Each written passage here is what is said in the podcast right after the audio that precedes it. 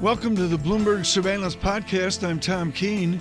Daily, we bring you insight from the best in economics, finance, investment, and international relations. Find Bloomberg Surveillance on Apple Podcasts, SoundCloud, Bloomberg.com, and of course, on the Bloomberg.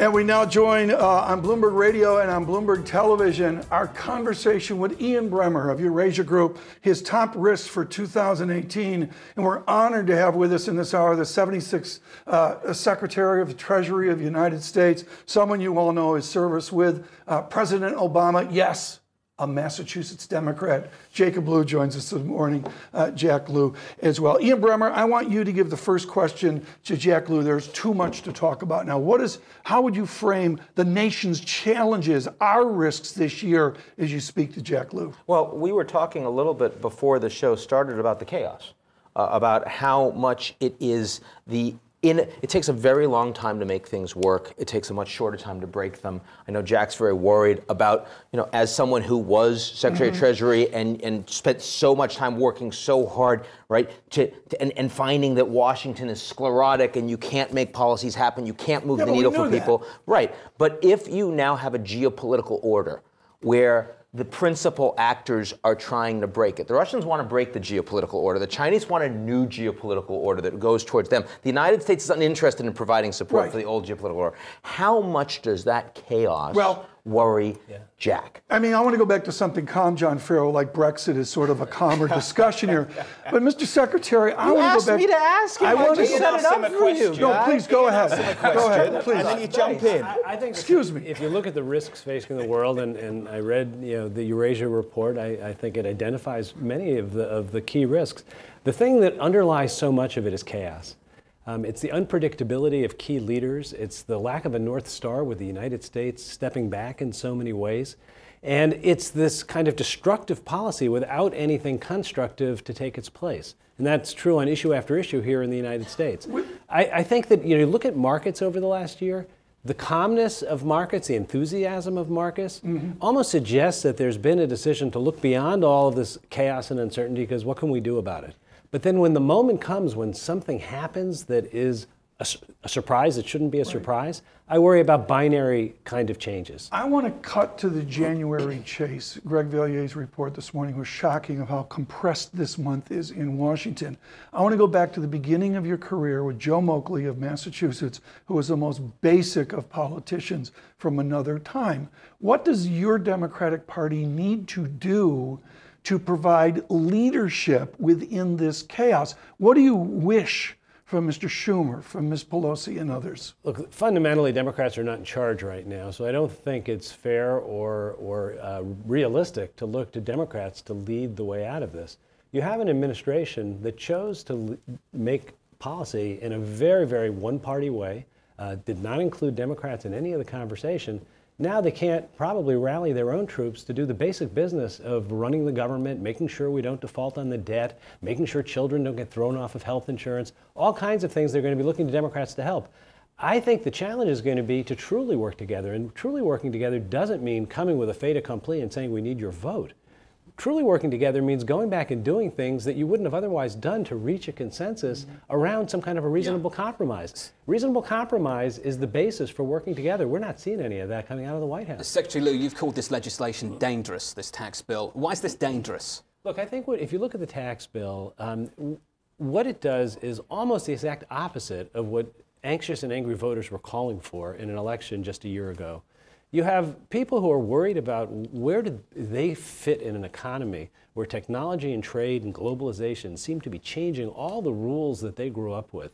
And what we need is we need training, we need education, we need infrastructure, we need to invest in the kind of workforce of the future that gives people the confidence that they have a place in it. What we've seen is a tax cut that spends money we don't have to have very concentrated benefits for you know, global corporations and the top 1%, and it's leaving us broke so that we cannot deal with these fundamental problems, so we're farther behind in actually making progress. And I fear that the next shoe to drop is going to be an attack on the most vulnerable in our society. How are we going to pay for the deficit caused by the tax cut? You're going to see proposals to cut health insurance from poor people, to take you know, basic food support away from poor people, to attack Medicare and Social Security. One could not have made up a more cynical strategy. And people are going to reject things that otherwise are good when they don't work for them. So, you know, free trade, good thing for the world, for global growth, but people reject it if they think it doesn't work for them. Technology, obviously a good thing, but they reject it when they see the government doesn't work for them. And what Jack is saying now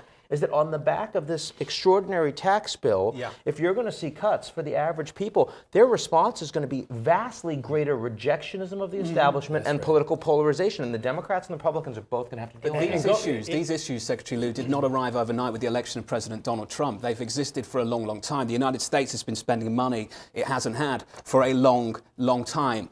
I guess my question is, why is this any different to what we've seen before? Well, first of all, you know, I, I've been in office in several different periods, and uh, I've spent three years running the Office of Management and Budget in the Clinton administration. We ran a surplus. We fixed a problem. Uh, when I came into the Office of Management and Budget in the Obama administration, we went from a deficit of almost 10% of GDP to 3% of GDP. We've now consciously, intentionally, as a government, made a decision to Right. add substantial amounts of debt at a time when the economy doesn't need fiscal stimulus. What it needs is targeted investment in the things that people need for a better future.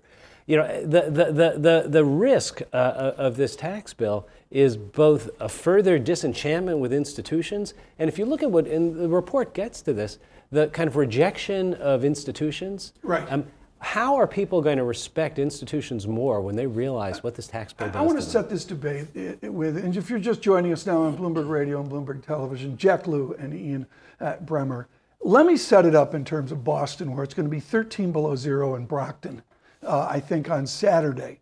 Ian Bremmer, you grew up tough in Chelsea. And when you're living fat and large in Weston or Wellesley Hills, you know where Chelsea is. How would your mother do it today in this environment in Chelsea? Could you have gotten to Tulane in this milieu today? I didn't. I, let's be clear. I didn't grow up tough. I grew up getting my ass kicked uh, in Chelsea. It's slightly different. If you look at me, you understand why. Uh, but I'm good for radio. Uh, I, I- I think that if today my mother would have voted for Trump, or she would have maybe voted for Bernie Sanders. There's absolutely no way she would have voted for a mainstream Democrat or Republican. My brother voted for Trump. Um, there, there ain't nobody else from my neighborhood that got out of the Chelsea projects that you know is now talking on Bloomberg or Global. And I think that it's precisely that environment, environments like it all over the country, that are saying this isn't working. Then what does your party need to do to gain dominance in the Chelseas of Wisconsin or Minnesota where you lost the election? Look, that, that is a good question. Um, what you're talking about used to be the base of the Democratic Party. Yes. Um, and uh, we need to find a way to communicate with people talking about the things that I'm talking about. And I think Ian's right. You can't win by saying trade is the whole problem when that's not the whole problem. You have to talk to people respectfully and explain to them what it is you're going to do so that they can have a piece of the economic pie going forward. You know, look, we have a lot of problems that if we didn't have dysfunctional government, we could have made more progress on over the mm-hmm. last couple of decades. I mean, the, it's not as if any of the things that I'm saying we need to do are either rocket science or particularly partisan ideas. We've had a government that's been incapable of working Well- together. And that dysfunction is really a problem. Right. It attacks the core of our democracy. We look at the top risks of 2018 with Dr. Bremmer, and we're honored to have with us the 76th uh, Secretary of the Treasury Department of the United States, of course, Jack uh, Lew, with us. Uh, Jack, I want to talk about 86. You were with Speaker uh, uh, Tip O'Neill at the time as we crafted bipartisan legislation. We're nowhere near that now.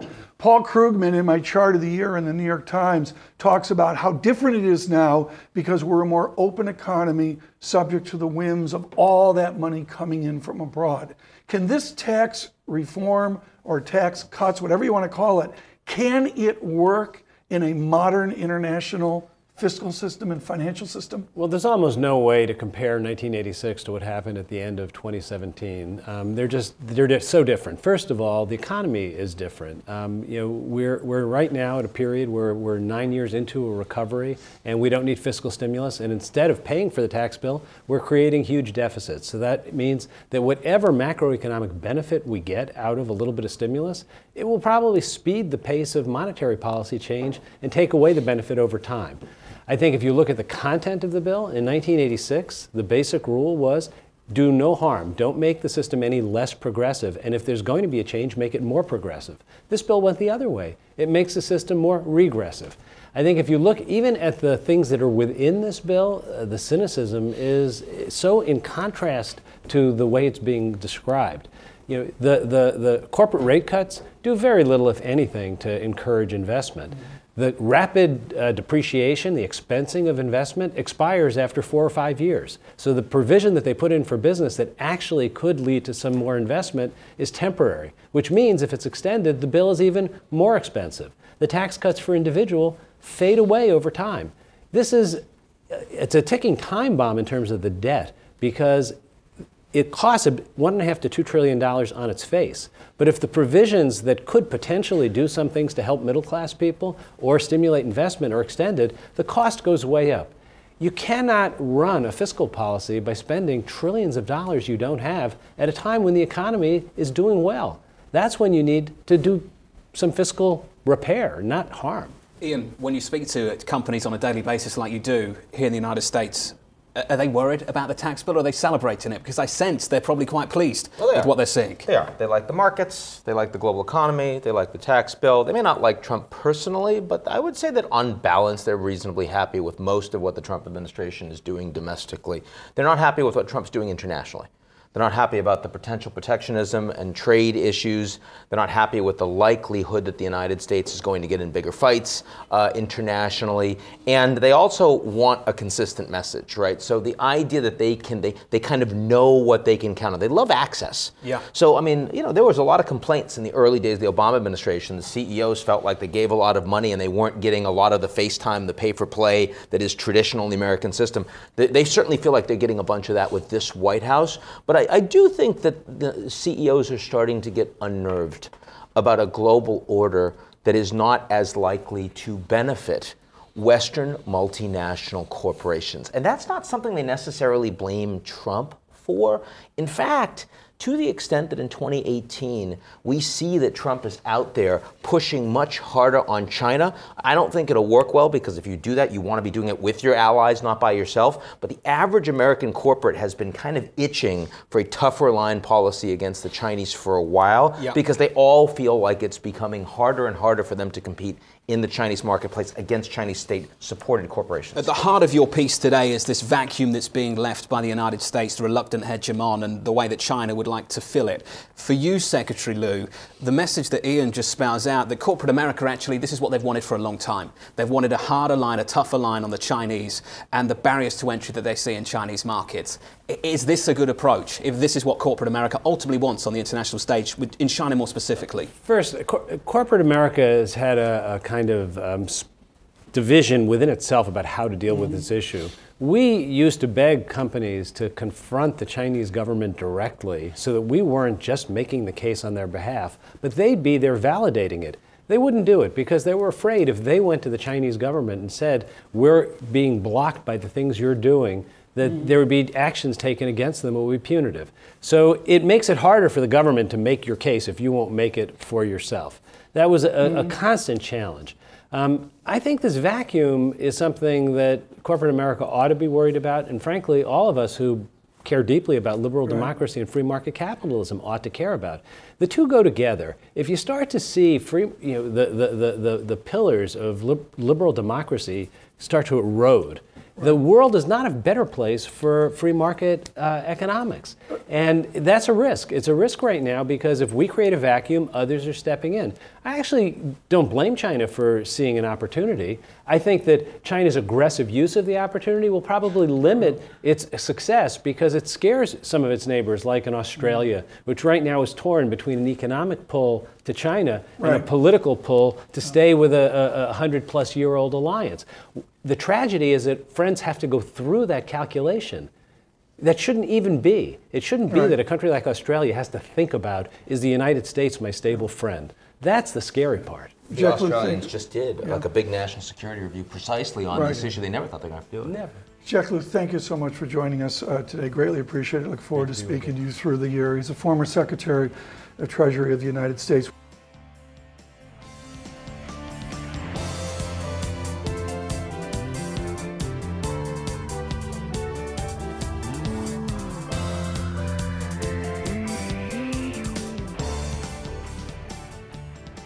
We're looking, of course, at talking to Dominic Barton. He is the global managing partner of McKinsey, and he leads the firm's focus not just on the uh, the Montreal Maple Leafs. Canadian. Is that Can- right? oh, Ca- stop Cana- it. Canadian. I'm winding you up. Come on, guys. He leads the firm's focus on the future of capitalism.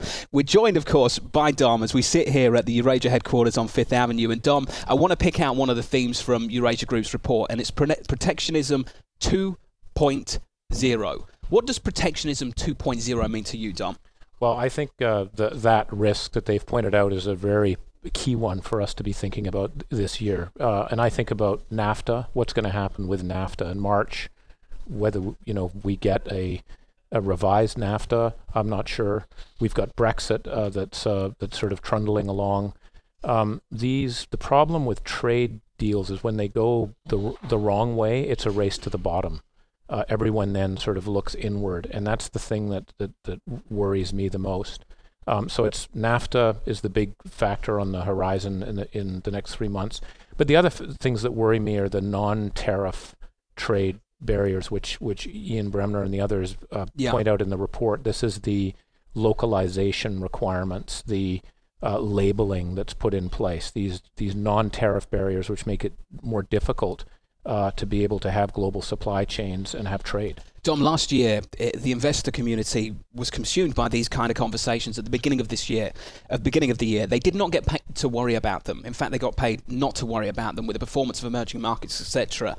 Do you worry that as we come into 2018, people are conditioned to ignore these risks because focusing too much on them last year was not a rewarding exercise at all? As we come into 2018, is that a risk? Yeah, I I think it is. I mean, I, I do think that as as Jack Lew was saying earlier on a program that, you know, the markets or businesses have to sort of just keep forging ahead despite sort of chaos, if you will. You have to keep forging ahead. The Right. problem is if if one of the underlying assumptions doesn't work, then you can have a a big problem. It's it's the binary notion. It's one or 0 Mhm. It's not a smooth probability curve, and that's the part. I don't know what else you can do. I think you have to keep just forging ahead. You have to keep driving it, but you you better also have a resiliency plan in place to say if uh, this if if trade is actually going to be stopped in some particular way or brought backwards, Right. how am I prepared to deal with that? Yeah, and we can tell with the accent that you're decidedly Canadian, I believe, of a British Columbian persuasion.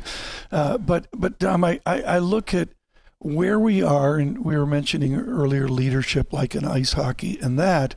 And we can take the Trudeau's. There was Trudeau Senior, and you and I remember the emotion and the day-to-day debacle of Yeah. that. Maybe the calmness that Trudeau the Younger has brought to Canada, and it comes down to people. What does business want from President Trump? I think you know what what I think business leadership looks for is stability, a set of policies that are going to actually help deal with issues. It's a something Tom you've you have talked about before adult conversations, which I really like the phrase. Just here's what's happening. Here's how we're going to try and deal with Right. this, and let's be honest about the real challenges that are there because there's a lot of them, um, and that's what businesses. You know what what what frightens I think business, if I might say that, is is chaos uncertainty, things that we that were not expected.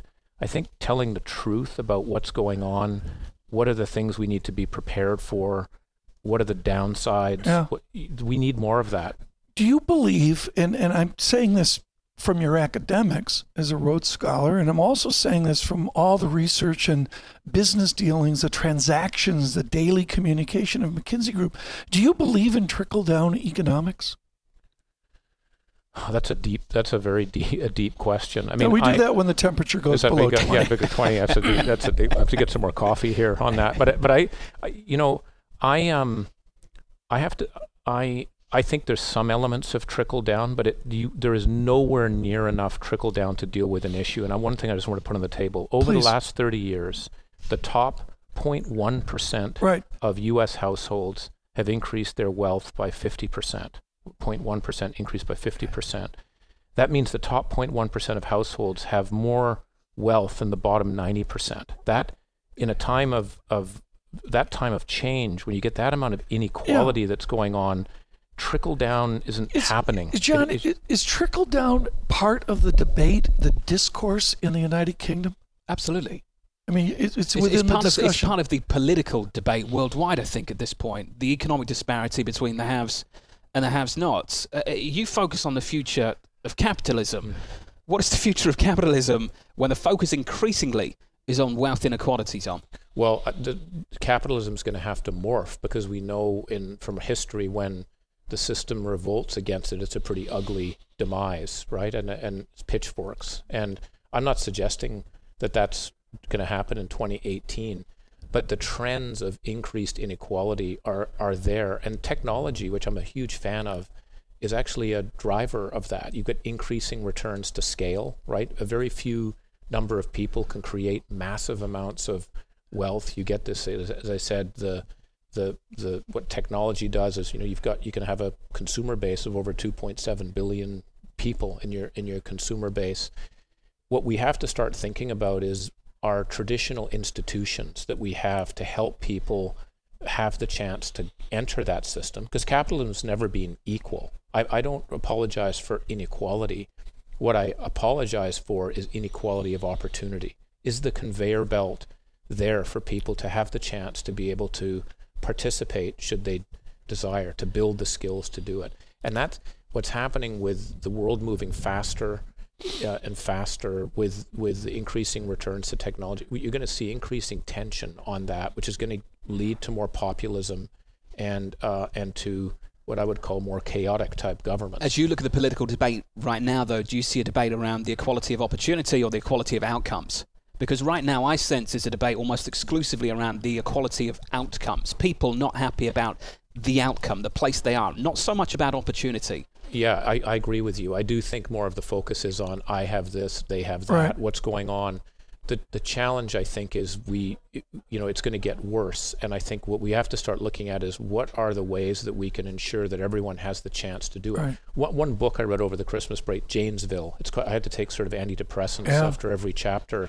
It's a, just a very sad can- story. Okay, you're Yeah. an, you are the elite of the elites at McKinsey Group. I love going to your soiree in Davos. It is every stereotype. What can people like McKinsey and company and the good people, the smart people that have worked their butt off for Dom Barton to shake their hand and say, "Welcome to McKinsey." What are you going to do about Janesville? What are you going to do about opioids? What are you going to do about the headaches Senator Portman of Ohio has? That's a really good push, Tom, because I think one of the worries I have is people like me sipping champagne, topping, talking about Janesville and the world's problems, or why don't I write an op-ed and that's my contribution? That's just not good enough. And I think what it means is that in your organization, so in McKinsey, for example, we have a very significant effort called Generation, which is trying to help unemployed youth get jobs and get it quickly in between three to seven weeks. And this isn't an advertisement. I'm just saying it's something we do. We don't talk about it a lot. It's we, we have to do this, and part of it is because we are also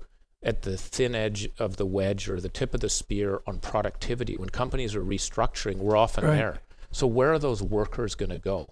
So we have a very significant effort on reskilling. How do we help companies and organizations to reskill workers who are who are who are losing their jobs to be able to get new jobs? What are we individually doing to make a difference in the communities that we live in? Dom Barton with us, who's with McKinsey, and it is a McKinsey that does consulting to companies, linking strategic and tactical theory, but also they have carved out through good work over the last decade the McKinsey Global Institute, which is uh, just first rate research. I can't convey enough the printed, the value of the printed edition of their different 40 and 60 page essays. Which is the one you're most proud about coming out this year? What are we going to look for Uh, from MGI? I think uh, to one is the is reskilling the whole issue about how we're going to prepare the workforce the uh, in around the world, but also Right. in the U.S. and other other developed economies to prepare for the technology disruption that we're we're in the midst of. That's going to be a Well, a- let's a go right one. there right Yeah. now. We've got an America of elites. We know who they are. We thank you for listening to Bloomberg Surveillance. We've got another group striving. They're part of the economy. They're doing the economy.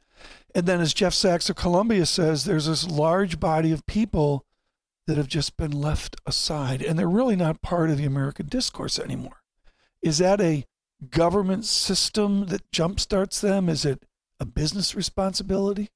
I- think it's all of our responsibility. It's I, I think government, but increasingly it has to be business. And a person I've talked about before is Randall Stephenson at AT and T, who has you know is a arch capitalist, if I might call it that, believes very much in shareholder value and so forth, but has undertaken one of the most significant reskilling programs I've ever seen. Um, hundreds of thousands of people uh, being uh, given the opportunity to retrain to be able to deal with the digital world, and and I think that's something that business has to do much more of. If we don't take care or think about the societal impact Mhm. of the work that we're doing, we won't have the license to operate. Right. And government can't is just not capable of being able to deal with some of these issues. I'm not saying that we should go into Okay, education or you know well, but there's things we can do. Here, here's and I, I I mean, I know Don Bart that it would not, I'd never see you with a Genny Cream Ale or a Molson Golden Ale uh, at a bar. But if you're at a kind of bar that serves Genny Cream Ale or Molson Golden Ale,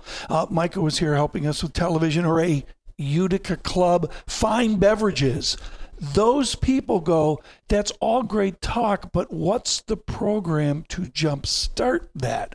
America can't seem to figure that out, where, for example, Germany seems to have the right calculus. Yeah, Ger- Germany is it's a great example. You said even not only in terms of the apprenticeship programs and vocational schools, but even what they're doing with their employment centers. Their em- unemployment centers are not just for when you don't have a job. You go there to mm. say, what are some of the skills I'm likely going to have to train for while I do have a job to continue to have a job? That's being proactive. And I think that's because there's a very good, there, there's more cohesion Right. and and you've got business, you've got the unions who are also supportive of we don't notion. have those. I mean, we've atomized is the I believe the right Yeah. phrase. The unions, haven't we? yeah, we have. We don't. We just don't have. There's no.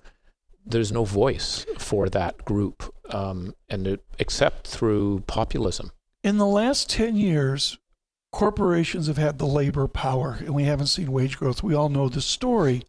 When does that act change? Do you? I mean, I, we had a major CEO, a, a company folks in the news, who told us two, three, four years ago.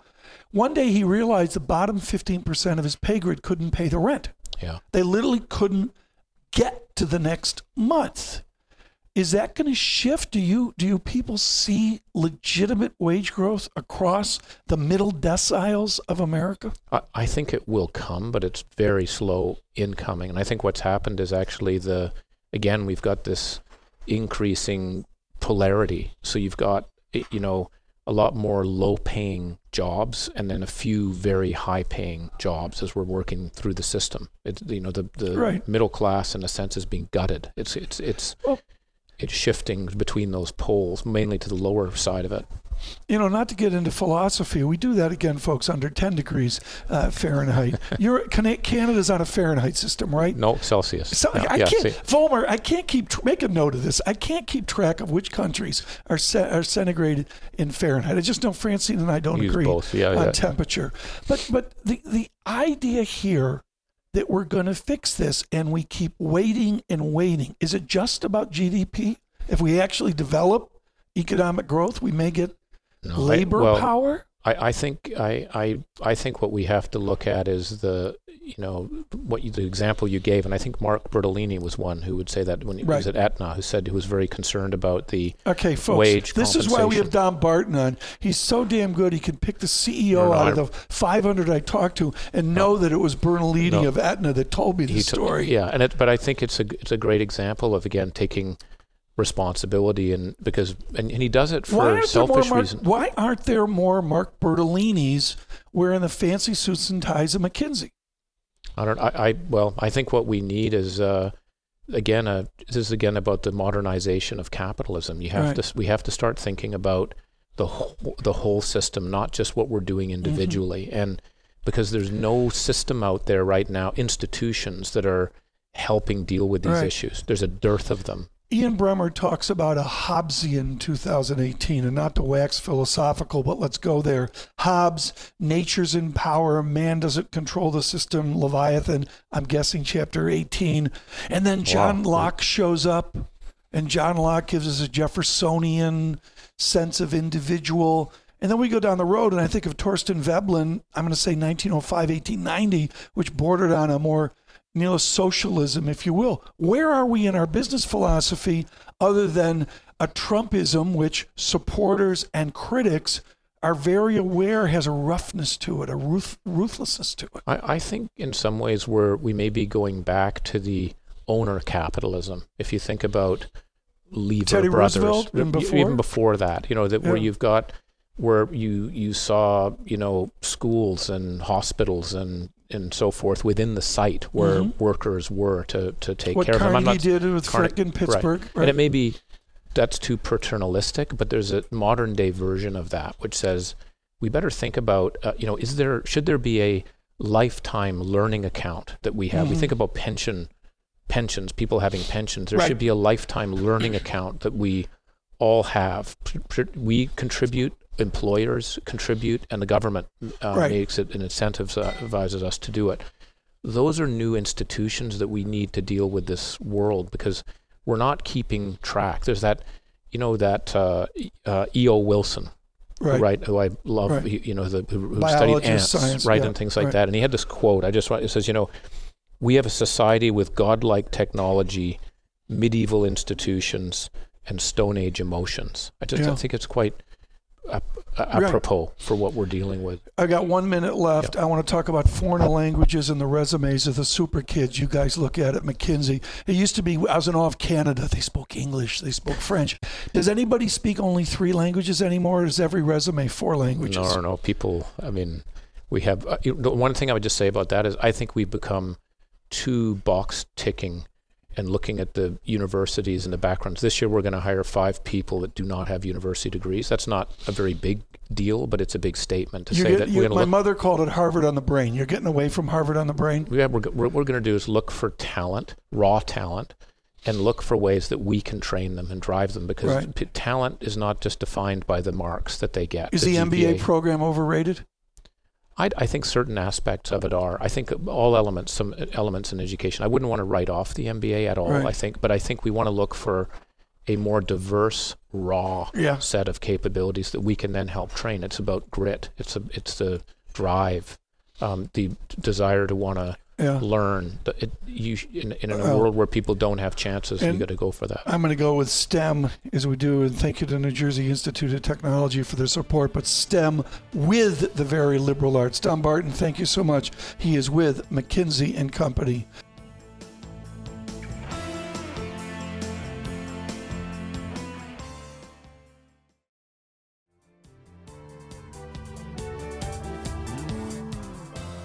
Right now, someone we spoke to earlier this morning and deserves a redo is a name you may know. You certainly know if you're in engineering and technology. His name is Vint Cerf, but you may really not know who he is and the kind of work he did over many decades. Vin, uh, Vinton Cerf is with a small company named Google or Alphabet, where he is given a very Silicon Valley name of evangelist. But really, out of that is his incredibly original and hard work on TCP/IP, and really the founding set of individuals who gave us this internet. Vint Cerf, we're honored to speak to you from our studios today in Washington. Is the internet of today what you thought it would be from the time of 1994 and Dogpile, or even the decades before? Well, I have to say that uh, we had high hopes that this technology would uh, unleash uh, a lot of uh, collaborative creativity, and I think we've certainly seen that. Yes. On, on the other hand, uh, we've also seen what happens when you lower the barrier to uh, access to information and provision of information to nearly zero for uh, virtually anyone on the planet who has access to the internet. That's about half of the world's population. You actually allow uh, a bunch of things to happen, some of which are not necessarily all positive. Uh, the injection of uh, fake news and uh, bad data and so on, to say nothing of malware and cyber attacks and so forth, uh, all get enabled at the same time. All the positive benefits are uh, are made possible, and so now we have a challenge ahead of us, which is to try to make this a safer environment for everyone. I, I, I look at where we are in the day to day big data phrases a couple years ago, nanotechnology. artificial intelligence I've seen used and abused for easily 30 or 40 years. I had a uh, family member who was with Sun Microsystems years ago, and in, in the beginning of AI, is AI anywhere closer to reality now, or do you cringe when you hear all these phrases? well, thank you for asking it that way. Uh, certainly, artificial general intelligence is not really much closer to today than it was 40 or 50 years ago. Uh, on the other hand, our ability to use machine learning uh, is actually quite impressive. And the, uh, the methods that we use for absorbing large amounts of data and then deriving useful output uh, have become far more sophisticated in the last several years, especially with multi-layer neural networks. But at Google, we're very careful to try to use the term machine learning uh, rather than AI, even though um, our CEO has said, you know, this is sort of AI first. Yeah. Um, because we're really not uh, creating intelligence in the sense of being able to build models of the world and reason about them. That's not what right. this software tends to do, and that's what most people think of when they think of artificial intelligence. But I do want to emphasize how powerful this technology can be as a tool. Um, people use it sometimes without even thinking about it. When when we do translation, for example, I get email in various languages, and it's automatically translated into English. And for many languages, the translation is pretty good. We're using yeah. multi-layer, multi-layer neural networks to assist us in producing that result. So, so there's a huge benefit here, especially pattern recognition, for example, the analysis of right. medical information. Yeah. So I'm I'm a positive, uh, you know, I'm very pro machine learning, but I do worry about misunderstandings and frankly, more generally, I worry about this, the uh, reliance that we are putting on autonomous software, and, and I'm using that word right. deliberately. It's not. It's not. You know, self-driving cars are certainly an example of autonomous software, but so is the software that runs in your you know, thermostat. And as we rely on the software to just do stuff without our intervention, I worry about the bugs that are in the software uh, that either simply make mistakes or maybe make these yeah. devices um, vulnerable to various right. forms of attack. It, so it, we're, we're. I'm sorry, I keep going on and on. No, Go no, ahead. it's fine. It's fine. It's just I, in the in the precious time that we've got with you, Vint Cerf, I have to ask a question that so many of li- our listeners are dealing with with their kids. This is not 1957 and Mr. Fagen's uh, IGY. We are growing up in a time of anti-science and anti mathematics. How do we get the love of science and math back into our kids? Well, I can tell you that the National Science Board, of which I am a member, which oversees the National Science Foundation, has been uh, really uh, deeply uh, concerned about this as well. Uh, I, it's hard to fully understand what's happened here. Uh, science has rewarded us repeatedly for decades, or well, centuries and even millennia, um, with uh, new capabilities that have the potential to make our lives better. Uh, somehow or other, uh, we have managed to contort our society around to misunderstand all of this. Uh, so I think the answer here is is getting kids earlier, uh, early enough, uh, interested in uh, satisfying their curiosity bumps, and to encourage that as opposed to driving right. it out with educational practices that that make science boring or mathematics boring. In fact, it's uh, probably the most exciting subjects in the world. I mean, well, learning how the universe works has to be okay. just about the most exciting thing I could possibly imagine trying to do. Right. Vint, we've got to leave it there. I hope to extend this conversation with Vint Cerf of Google.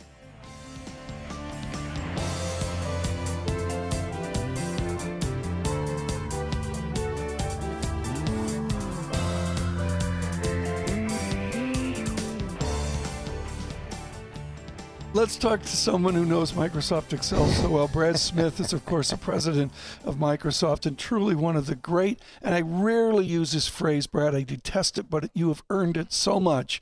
Truly a thought leader on technology. Brad, you've been uh, writing about the Geneva Convention, 1864 the basis to find rules of international law for the protection of the victims of armed conflict we feel like victims of technology. Why do we need a technology Geneva Convention? Ian spells it out very well in his top 10 risks this morning for 2018. I think number two is the risk of accidents, and cyber attacks is one of them. Unfortunately, they're not always accidents. Uh, I think one would be hard pressed to look at some of the biggest attacks of last year. WannaCry, which was in May, it, it affected 150 countries. Uh, the NotPetya attack on Ukraine in, in June. Uh, we live in a world where you know, cyber tools, unfortunately, are not just being used to write documents with Microsoft Word, uh, but they're being weaponized by major nation states, and they are increasingly, uh, intentionally or otherwise, being unleashed. And we're going to have to do a number of new things to address this. But among these things are to get some rules in the road in place for countries, just as we had to do for nuclear arms, just as, frankly, we've had to do for every new arms technology since the middle of the 19th century. Well, Mr. Smith, and, and maybe Ian, and you come in uh, after this. What is one thing that you would like to see uh, initiated? Well, if there is one thing above all else, it would be to get governments to agree that they will not use cyber weapons to attack civilians, especially in times of peace. Consider this since World War II, the governments of the world have agreed that they will protect civilians even in times of war. That's what they put in the Fourth Geneva Convention in 1949.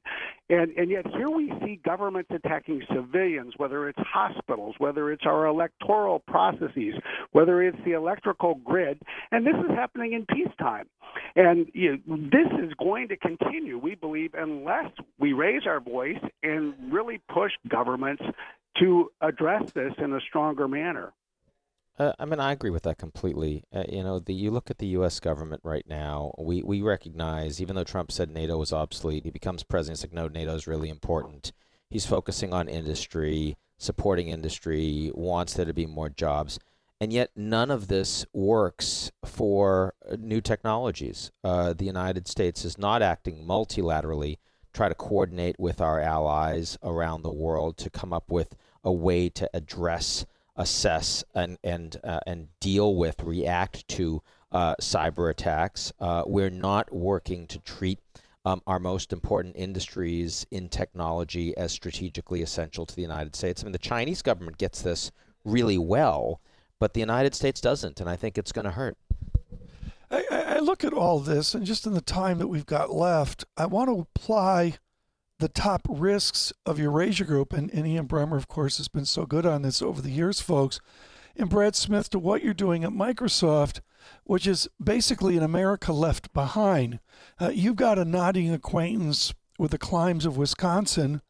Microsoft has an innovation project with the Green Bay Packers to jumpstart innovation where it really, really, really is difficult to jumpstart. Do we need, obviously, we need a lot more of that. Is this the year where America finally gets its act together, like Titletown in Green Bay, uh, Wisconsin?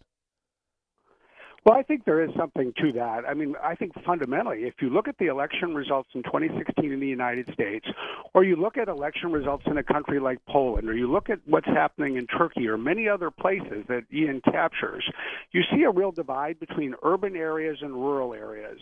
And we have to do a better job of bringing technology and innovation back to rural areas. We have to do that by bringing broadband connectivity to rural areas. There's still 23 million Americans that have no access to broadband because they're in rural counties. And to me, this is like electricity in the 1930s. The problem is not that people had electricity in urban areas, it's that they didn't have it in rural areas. If we can't bring the country back together in this way, I don't see how we bring the country back together yeah. in any other way. Uh, uh, gentlemen, can can I just pose, come back to you though about this idea of government hacking and uh, these new laws that you're talking about? Uh, hasn't the United States government been doing this almost forever? And I'm talking about not just adversaries, but allies. So, I mean, what makes anybody think this is really going to change? Well, I, I, I do think that there is a complexity here to which you allude. And what what complexity? The United but, States but, has already hacked into the phone messages of Chancellor Angela Merkel, an ally and NATO member. But what the United States has never done, in my view, is it hasn't unleashed cyber weapons on hospitals or on schools. it hasn't sought to steal intellectual property from private businesses. You know, the, the U.S. has recognized some rules of the road, but as Ian points out, it's not leading to Right. multilateral charge. Brad Smith, thank you so much. Greatly appreciate it. He's president of Microsoft uh, and, and uh, a good contributor to what Eurasia Group's doing here, thinking about technology.